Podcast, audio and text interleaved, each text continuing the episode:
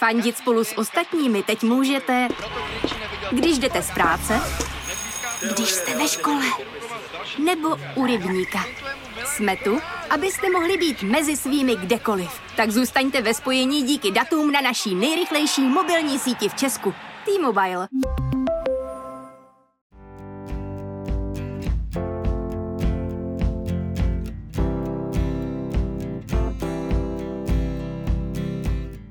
Ahoj všem, tady opět Terka a podcast po mateřských stopách. Dnes přijala pozvání Eliška, majitelka dětské skupiny a maminka dvou dětí. Ahoj Eliško, vítej tady. Ahoj Terko.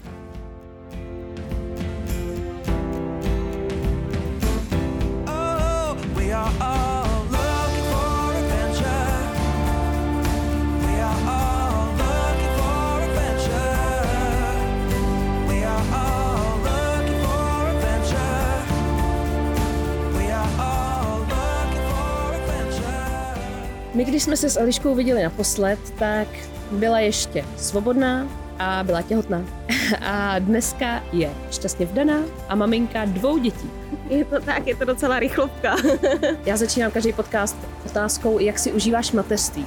Teď si užívám mateřství moc hezky, hodně, eh, protože je léto a jsme s klukama hodně mimo Prahu.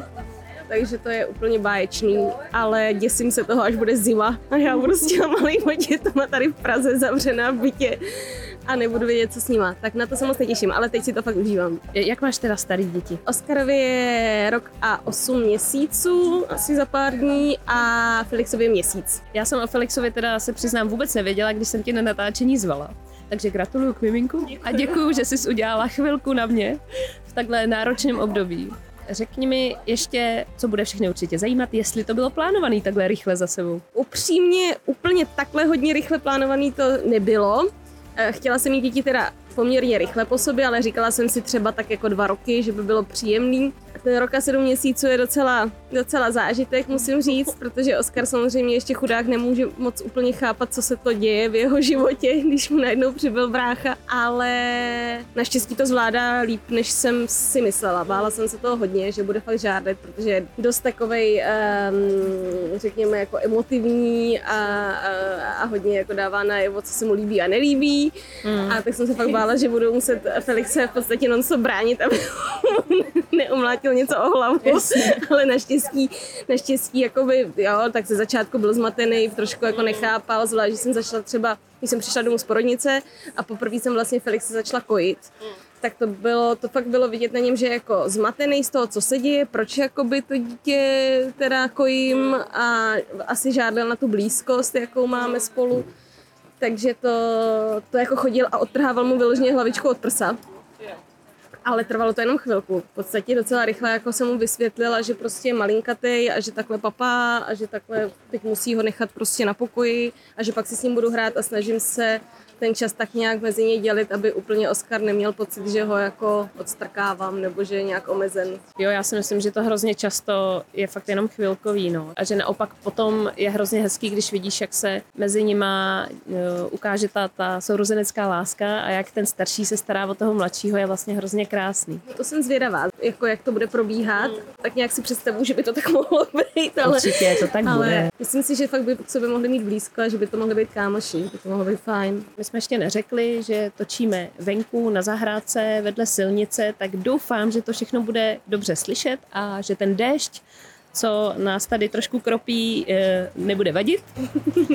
Uvidíme. Řekni mi teďka o té svojí dětské skupině. Ty máš dvě pobočky a jak se tomu můžeš věnovat se dvěma dětma? Hele, tak naštěstí mám, uh, nemám ty pobočky nebo ty dětské skupinky sama. Mám kolegyni, se kterou jsme zakládali před šesti lety, pokud se nepletu, jsme zakládali první pobočku. A od té doby se vlastně tak nějak jakoby střídáme v tom rození dětí a mateřství a podobně. Takže naštěstí jak Verča, moje kolegyně, je úplně skvělá. A teď vlastně na půl roku mám takovou v podstatě dobu hájení, řekněme, kdy mm-hmm. toho moc do práce dělat nemusím, jsem tam jí ráda s něčím pomůžu, když mi na to samozřejmě vyjde čas ale, ale v podstatě teď mám jako fakt 6 měsíců bezstarostného období, co se týče skupinek. A pak se zase vystřídáme, protože Verunka bude mít v únoru další miminko, takže pak naopak zase já naskočím na plný úvazek do práce a, uh, a ona bude mít tady tu krásnou dobu hájení. Ale dá se to relativně zvládat. My už tam fakt ne, ne, nepůsobíme jako pečující osoby přímo ve skupinkách, takže je to práce víceméně z domova, sem tam tam zaskočíme, něco pomůžeme nebo řešíme nějaký akutní problémy samozřejmě. Ale zase třeba tím, že mám ty pobočky dvě, a tak můžu Oskara dát vždycky do té druhé skupinky, než jsem já, protože kdyby jsme byli spolu, tak to nedělá, nedělá samozřejmě dobrotu.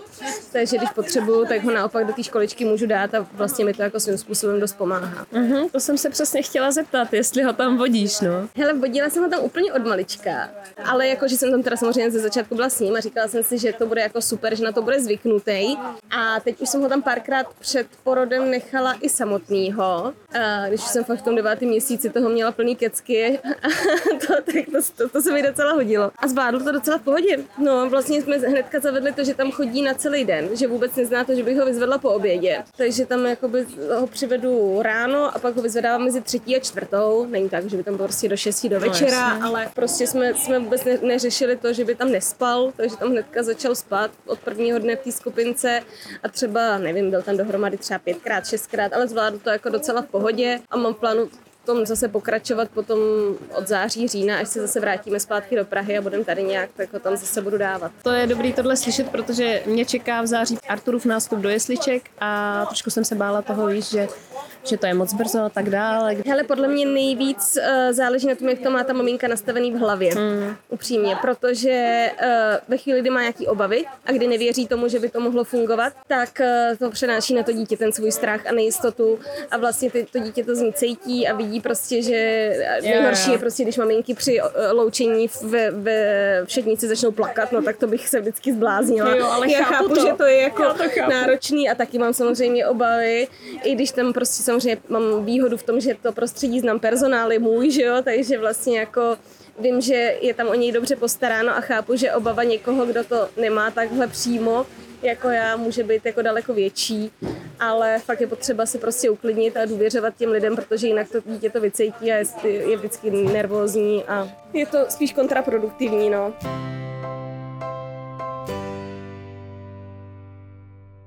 Většina dětských skupin a školek je teďka hrozně jako přeplněná. Máte taky nějaký jako waitlist? Mm, máme, plno? no. Máme, jsme, jsme vlastně docela dost plný. Pravda je, že teď na přelomu srpna září se to vždycky ještě hodně mění, protože spousta tříletých dětí, které původně byly odmítnutý ve státních školkách, tak teď se tam dostanou, protože prostě nějaký, nevím, jak se to vždycky takhle nějak přeorganizovává na, na, na konci prázdnin, takže máme čekací listinu a s té většinou, jako většinou se fakt většina rodičů k nám jako dostane. Ale my přijímáme rodiče nebo děti i v průběhu roku, podle toho právě, jestli máme ještě nějaký místečko nebo ne. Takže se dá jako i v průběhu roku teoreticky k nám dostat. A kolik tam máte lidí na, dí, na dě, jak to říct, počkej. Kolik dětí máte na jednoho člověka? Tak, kolik dětí, ano, kolik dětí máte na jednoho člověka? Máme šest dětí na jednu pečující osobu, to vlastně je zákonem daný.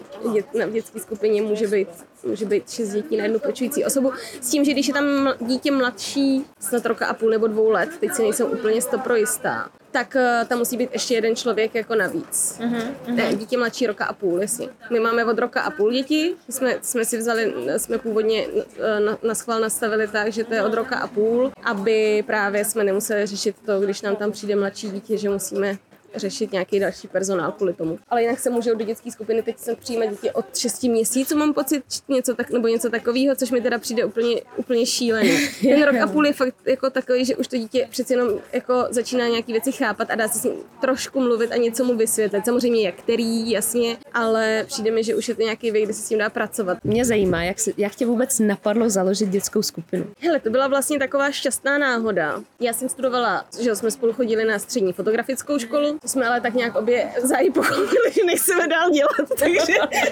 Aha.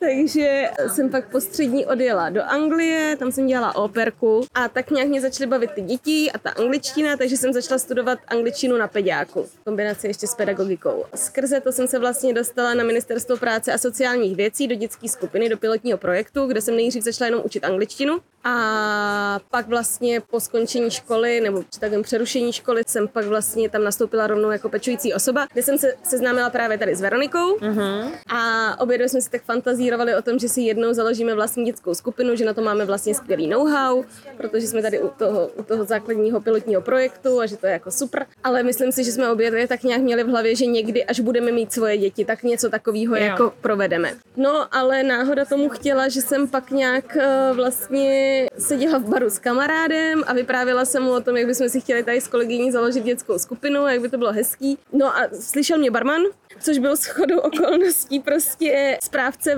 ve- skautském domečku na Praze 6. Aha. Skautský základně, nebo pardon, to je základna ligy lesní moudrosti, abych byla přesná, abych někoho neurazila. A, tak tam mají svou klubovnu a on tam byl správce v té době a řešili vlastně nějaký jako existenční, dejme tomu, potíže s tím, že sice to mají od města pronátý za slušný peníze, ale stejně prostě z těch členských příspěvků pro ně bylo jako náročné to platit. A v, v nájemní smlouvě s městem měli, že ten domeček může být používaný jenom na nějaké aktivity spojené s dětma. Takže když vlastně slyšel, že scháním něco, co by jako přes den mohlo fungovat jako dětská skupina a přes odpoledne večer tam mají oni vlastně ty svoje uh, družinovky, tak uh, se na mě otočila a říkali, jestli bychom si nechtěli založit dětskou skupinu ve Střešovicích. Takže jsme takhle úplně náhodou opravdu přišli k skvělá nádhernému, k nádhernému domečku ve se střešovickýma skálama, prostě Mm. úplně neuvěřitelný kouzelný místo, který, který je fakt jako, tam člověk přijde a přijde, připadá si, že je někde na vesnici, vůbec jako nechápe, že pět minut od chůze je Pražský hrad a je to fakt úplně kouzlo. Takže to, ale to jsme teda začínali fakt úplně s ničím s Verčou. To jsme fakt neměli žádný kapitál, měli jsme teda jako zkušenosti a nějaký know-how, ale to bylo tak všechno. A, a ze začátku to bylo hodně těžký. První dva roky fakt trvalo, než se to nějak rozjelo, takže jsme k tomu měli hromady brigád a, a pracovali po nocích, aby jsme nějak jakoby to celý přežili. No, ale po dvou letech se nám to rozjelo a to takovým způsobem, že jsme fakt jako další rok, nebo další, no, další rok jsme otvírali pobočku v Čakovicích, tam nám to teda moc nefungovalo.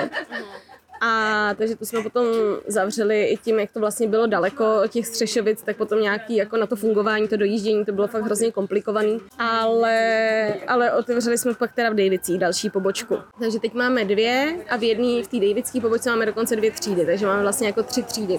Akorát nám samozřejmě eh, trošku komplikuje stát fungování změnama různých zákonů a dotacema a tak, který jako sice jsou, ale jsou nějakým způsobem zastropovaný pak příspěvky od rodičů a je to takový hodně, hodně teď se to jako změnilo, protože vlastně to přešlo pod fungování ministerstva práce úplně, uh, úplně finálně.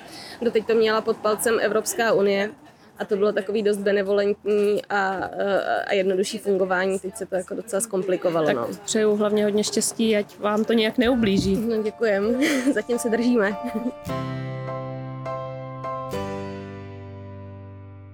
Ještě s tebou chci probrat jedno téma a to je váš mlín, protože hrozně vtipný je, že já už jsem měla před tebou tady jednu hostku, která si koupila starý polorozpadlej mlín a postupně ho předělává. A je fakt náhoda, podle evidentně to dělají všichni, že vy to máte úplně stejně a taky ho předěláváte, ale teda vy ho předěláváte na jako eventovou záležitost, že to bude svatební mlín? Je to tak, je to tak a bylo to s tím záměrem i hledaný. Není to náhoda úplně.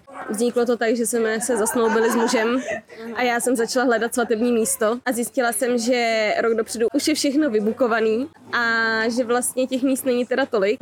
No a muž měl prostě zkušenosti z gastra a tak nějak provozoval zrovna restauraci, která už ho ale úplně ne- nenaplňovala a nebavila a do toho covid a všechno, takže jsme se, nebo on se rozhodl, že uh, restauraci prodá a že teda zkusíme najít nějaký svatební místo, který by se mohli teda takhle provozovat. Ani nebyla To je ještě... velký krok, To, je, to je to byl velký super. krok. Ještě k tomu prodal byt vlastně Mhm. a tady v Holešovicích a začali jsme hledat. A hledali jsme skoro tři čtvrtě roku, až jsme teda našli tady mlín mezi Jíčínem a Hořicema. Hamerský mlín se to jmenuje a je to opravdu jako starý, je to budova z 15. století. Jo. Už teda jako z toho původního tam toho jako není moc, ale protože vyhořel a podobně, ale snažíme se mu teda dát zase nějakou hezkou tvář, protože vlastně v, naposledy jako mlín fungoval před druhou světovou válkou, myslím, a pak už ho komunisti samozřejmě totálně vybydleli, byl tam chvíli snad sklad obilí, pak nevím, pak nejsou už žádný záznamy A pak teda uh, teď nějakých 90. let tam vždycky to koupila nějaká rodina a měla to jako na bydlení. Ale uh, většinou to prostě akorát ještě víc pokazili, než že by tomu nějak vrátili původní Hmm. tvář, takže byl mlín celý oblepený polystyrenem a podobně, takže nádhera, takže teď nás vlastně, teď procházím velkou rekonstrukcí, Začali jsme v listopadu, dneska je to vlastně rok, co jsme, co jsme mlín uh, převzali oficiálně. A, a v listopadu jsme teda začali s rekonstrukcí. A jak dlouho vám to bude trvat, víte? Podle mě to nebude hotový nikdy.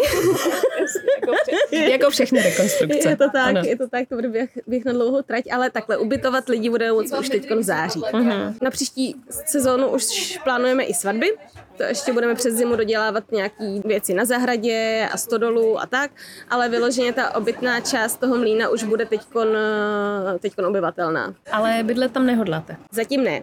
Zatím ne. I vlastně s ohledem na to, že máme ještě ve střídavý péči osmiletýho Vincenta, který chodí tady v Praze do školy, takže by to bylo hodně komplikovaný, kdyby jsme, se museli, kdyby jsme to nějak museli řešit.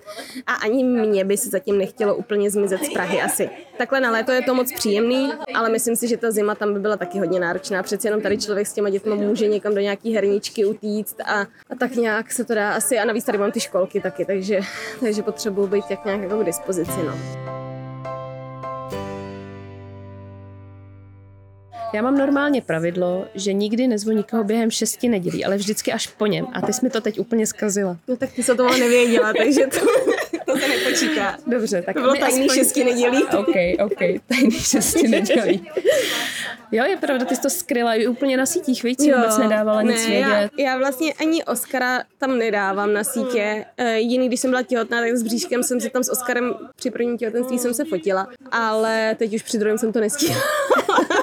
Toho bylo moc To už prostě. nešlo.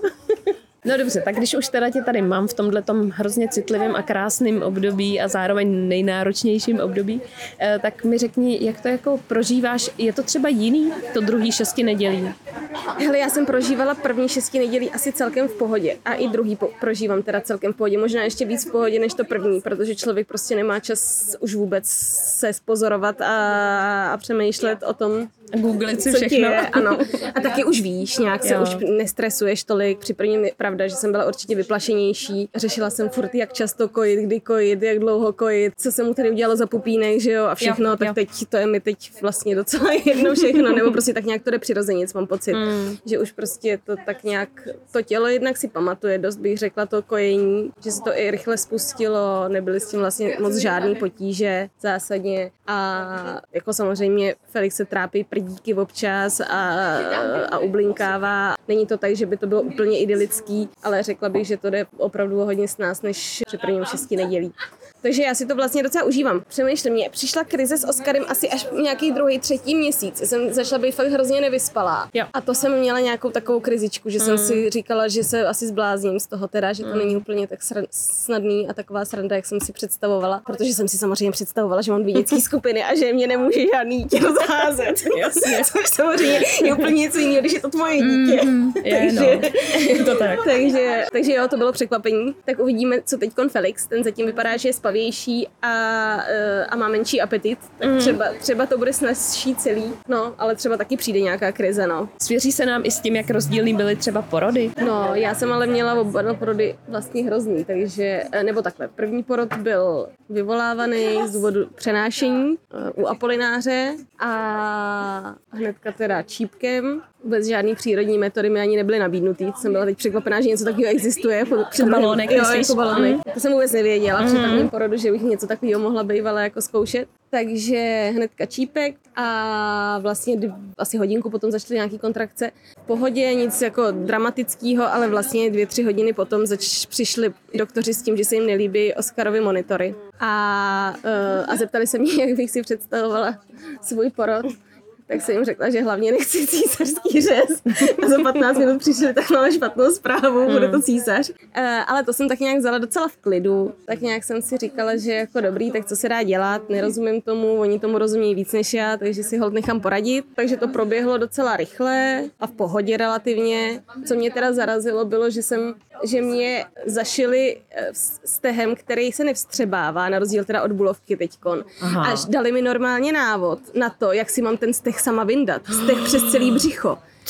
Na, ty si na to břicho ani nevidíš, protože ti to no, břicho jasně. ještě nesplasklo, Ano. že jo? Takže tam vůbec jako nevidíš dolů.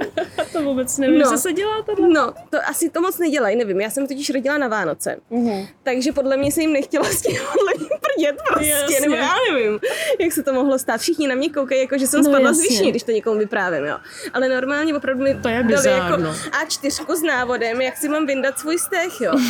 Tak to jsem teda nedala prostě, takže když jsme šli s Oskarem na kontrolu k pediatrovi, tak jsem ho poprosila, jestli by mi to nemohl vyndat, že to prostě sama nezvládnu a že ani Kuba není ochotný to jako udělat, můj muž, což se nedivím, protože to jako není nic příjemného, že to tahá a jakoby je to vlastně docela, ne, že by to byla nějaká extra bolest, ale jako není to nic příjemného a když nevíš, že to děláš správně, tak tě to jako vyděsí, že jo? Jo, jo, jo. Takže si neumím představit, že bych to teda udělala.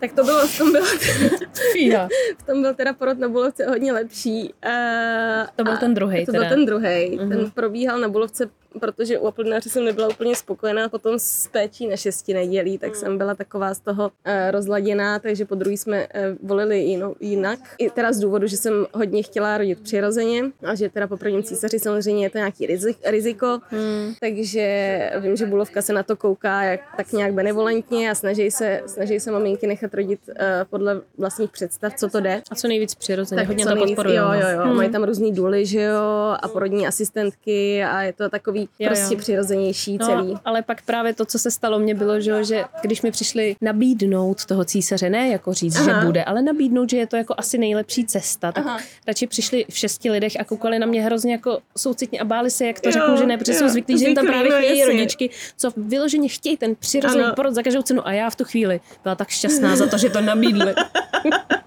já jsem prostě už nemohla. To A když mi řekli, že by mohl být prostě, že bych mu mohla ublížit tím přirozeným jasně. porodem, tak mi přišel císař jasná volba, že jo. Říkám, jdeme.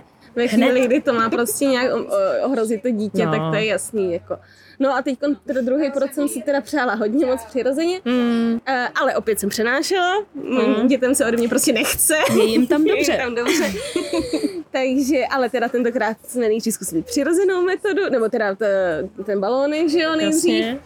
A, takže nějaký takový šetrnější variantu, a, to nějak trochu zabralo, pak teda nějaký čípek, kontrakce se rozjely, ale ten porod prostě postupoval hrozně pomalu. Takže prostě tam proběhly asi tři epidurály, čtyři oxytocíny, furt jako nahoru dolů, nahoru dolů, že jo. A od prvních kontrakcí do doby, než uh, přišli a řekli, že teda už se jim nelíbí ani ozvy os, uh, Felixovi, ani uh, vlastně můj stav, že už není dobrý, protože jsem přitom dostala horečky vysoký, asi kolem 39 stupňů, tak uh, vlastně přišli a řekli teda, že vědí, že si přeju hodně přirozený porod, ale že už to opravdu není rozumný.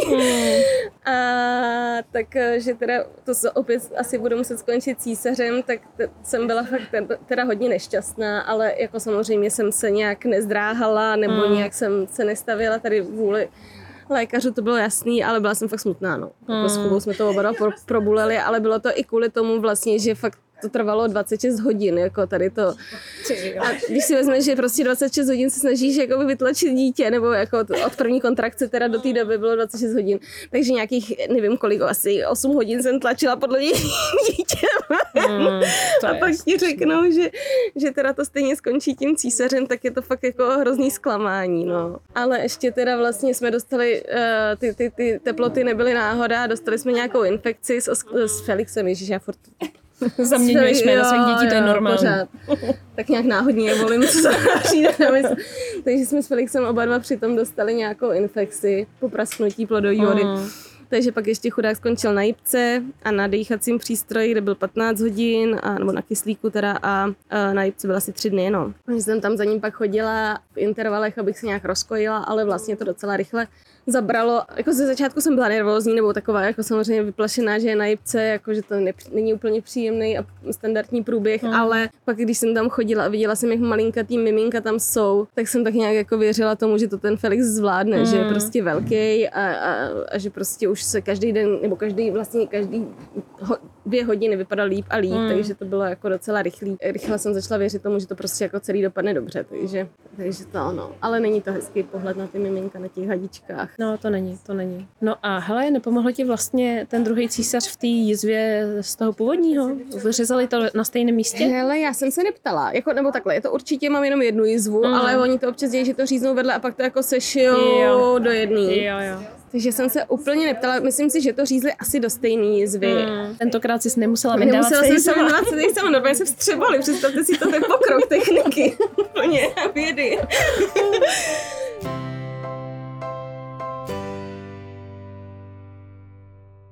Ty máš ještě jeden koníček, který jsme vůbec neprobrali a to je divadlo. Od kdy ho hraješ a jak ho dokážeš teďka stíhat s dětma? Nebo nestíhat? Eh, No, teď právě spíš nestíhat, ale eh, divadlo, ano, amatérský divadlo věnuju se mu od 6 let Hmm. a je to moje druhá rodina, takže je to spíš o tom opravdu potkávání se s těma lidma a trávení s nima nějaký čas, který jako je zajímavý. Děláme samozřejmě něco, jako, co nás všechny baví, ale fakt je to hodně o těch lidech. A eh, teďkon, to teda se musím přiznat, že teďkon po dlouhý době si musím dát od divadla pauzu. Vlastně předtím jsem měla jednu, když jsem byla v Anglii a, a předtím ani nevím, jestli někdy. Takže fakt po dlouhý době, ale... Počkej, eh, chceš jako říct, že ty nemůžeš chodit na zkoušky s dvěma dětma? S dvěma batoletama? Hele, trochu jsem si, já jsem si chvíli myslela, že to zvládnu, ale když jsem to doma nadhodila, tak se Kuba zblá- tvářil, jako že už jsem se opravdu úplně zbláznila, což jako chápu. A pak jsem si se chytla za nos a říkala jsem si, že už jsem se možná trochu zbláznila a že ačkoliv je můj muž fakt skvělý a zvládá to hodně, tak možná, že bych na něj naložila něco, co už by mu fakt nebylo příjemný, takže... Hmm. Takže jsem tuhle sezónu následující řekla, že si dávám pauzu, že uvidíme, jak to budeme zvládat a že třeba si zapojím v průběhu, anebo prostě další sezónu. Já taky vůbec netuším, jak to bude fungovat s tím mlínem, jestli jako se to rozjede, jestli budou svatby, jak moc mě to bude vytěžovat a zaměstnávat. Takže tohle bude taková sezóna, kdy budeme eh, zjišťovat přesně, jaký jsou naše možnosti a pak uvidíme, co dál. A ohledně toho mlínu, ty tam plánuješ jakoby to zároveň být jako pořadatel té svatby? Úplně bych nechtěla být koordinátorka, Mhm. ale asi ze začátku to tak bude fungovat trochu, protože než se s tím naučíme pra- pracovat, tak asi budu těm lidem hodně kruce, si myslím. Jo. Budeme si určitě muset teda najít nějaký hlídání tam na místě, jakože nějakou paní prostě, aby aspoň na ten den té svatby tam ty děti nebyly, protože to si myslím, že by asi nefungovalo. Může to být rušivý element No, ano, mohl by to být právě trošku rušivý element, když to ještě jakoby nejsou eh, děti svatebčanů, ale Jo, jo. jako moje děti, který tam začnou uprostřed předu houkat, tak to by se možná nemuselo úplně setkat s pochopením. Takže to asi plánujeme tak nějak udělat, eh, že tam najdeme nějakou paní na hlídání místní, která by nám tam občas vypomohla, no, takhle. A protože ze začátku tam určitě budu muset být kruce a můj muž by se měl starat o catering, takže mm, převážně. Takže já bych právě zařizovala nějaký takový ty technické věci, jako uh, nějaký výzdoby a podobně a prostě pomáhala tak nějak s tím, kde co, jak funguje. Ale třeba časem zjistíme, že to ani tak není potřeba. Já trochu doufám, že to tak jako časem bude, že budou si to ty lidi obstarávat sami. Ale myslím, že v první sezónu to bude takový divoký. Jo. Nenudíš se. Ne, ne, to, to, to, to rozhodně, rozhodně ne. Ale já to dělám ráda, nebo jako ráda se nenudím tak. Já to, prostě mě by to hrozně nebavilo, kdybych nebyla vytížená, takže já si to dělám sama. Chápu, Úplně ale obdiv, obdivuju takovýhle lidi, fakt obdivuju. Já jsem takový jako pohodlný člověk, že když vidím někoho takhle nadšenýho pro tolik věcí, tak uh, se trošku stydím, jak ne, moc to jsem vůbec pohodlný. ne. Občas to přerůstá přes hlavu a zase mám starosti s tím, jestli to jako nepřeháním. No. Třeba jako tím, ten nápad s tím, že to divadlo přeci můžu klidně stíhat dál. a pak potřebuji někoho, aby mi řekl, tak stop a dost a už to stačí. Tak ještě, že toho muže máš. No. Teda. Jsem našla. Mě trochu mírní občas. on má teď chudák na starosti hodně tu re- rekonstrukci samozřejmě, protože technicky jednak on tomu rozumí víc než já eh, a já hlavně s těma dvěma dětma toho taky úplně jakoby nezvládám moc tam eh, pomáhat. Takže ten má zase hrozných jako starostí s tím, tak ten se mi občas hroutí, že to nebyl dobrý nápad, ten mlín a že to jako nezvládneme. Tak já zase musím fungovat naopak jako ten uh, pozitivní element, který jako říká, jo, pojď do toho, to dáme. Takže máme takhle to jako vybalancovaný. Já to takhle trochu poháním a on mě trochu tlumí. Je pravda, že ty jsi byla vždycky hrozně pozitivně naladěná, takže jako se nedivím, že u tebe to přetrvává i v tom mateřství, ale zvlášť takhle teda po tom porodu eh, spousta ženských nemá dobrou náladu a trpí po porodním blues To a, jo. a tak dál. To mě naštěstí fakt úplně minulo. Hmm. A myslím si, že je to teda i tím, že se o tom jako fakt hodně teď mluví, o Hmm. všech těchto tématech a že jsem to měla v hlavě tak nějak nastavený a byla jsem na to připravená, že mi Jo. jako nemusí být dobře a že jako prostě i doma jsem to tak prezentovala dopředu, ať se na to připraví, že to jako může být eh, nepříjemný, takže i ten support jako doma je super samozřejmě Hmm. a jako představa fakt, že jsem na to sama, víceméně, že prostě můj muž bude někde furt v práci a já budu sama s těma dětma, tak to samozřejmě úplně chápu, že ty, To je pak na ty polici, maminky no. jsou fakt jako nešťastný a že to může být fakt náročný, no. Ale my se fakt docela rozumně o to dělíme, o ty rodičovské povinnosti i o nějaký jako chod domácnosti ve směs. Takže myslím, že díky tomu se mi právě tady ty jako eh, nešťastné nálady vyhýbají. Docela. Ne, ne, že bych nikdy nebyla nešťastná. A, a, a neříkala si, že je to mateřství na palici. to, bych, to bych lhala, kdybych tvrdila. Hele, Oskar měl teď fakt tak hrozný období. Teď se to nějak zlepšilo. Nevím, jestli to, to může Felix, nebo jestli z toho prostě jako vyrost. Netuším, kde se to většinou nikdy netuší člověk, jak to jako přijde a jenom zase. hádat.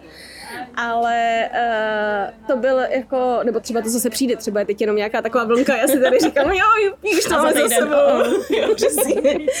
Ale to, byl, to je fakt jako, on je ext, extrémně opravdu jako emotivní a uh, hrozně vzteklej, ale úplně jako otřesně. A měl takový období, kdy prostě furt nespokojeně hučel, houkal. Jo, jo, jo. A jako teď trvalo, nevím, třeba dva, tři měsíce, kdy jako vydával prostě neustále ten nespokojený zvuk. Podle mě chce, chce začít mluvit, ale ještě mu to nejde. Jo. A, a prostě to je úplně, mám pocit, že se mi rozkočí hlava, když to slyším 20 hodin denně, asi tak. Já přesně vím, o čem mluvíš, my jsme to měli taky tohle období, takže... No a přešlo. A už je pryč, tak dobrý, tak já doufám, že se nevrátí, že už On teda nehučel, ale vrčel.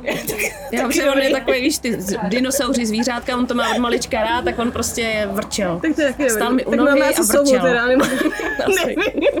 Nevím, kde se inspirujou. To netuším. ale teda umí opravdu vy- vymyslet tak nepříjemný zvuky, že to rodiče dovádí úplně k šílenství, podle mě.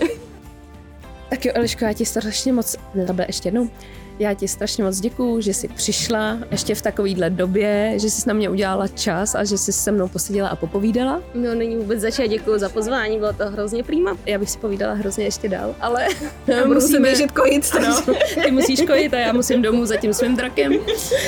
Takže se snad uvidíme někdy v budoucnu, já doufám. A s váma, s posluchači, uslyším opět příští týden, kdy se spolu vydáme na další cestu po mateřských stopách. Tak se mějte hezky a ahoj.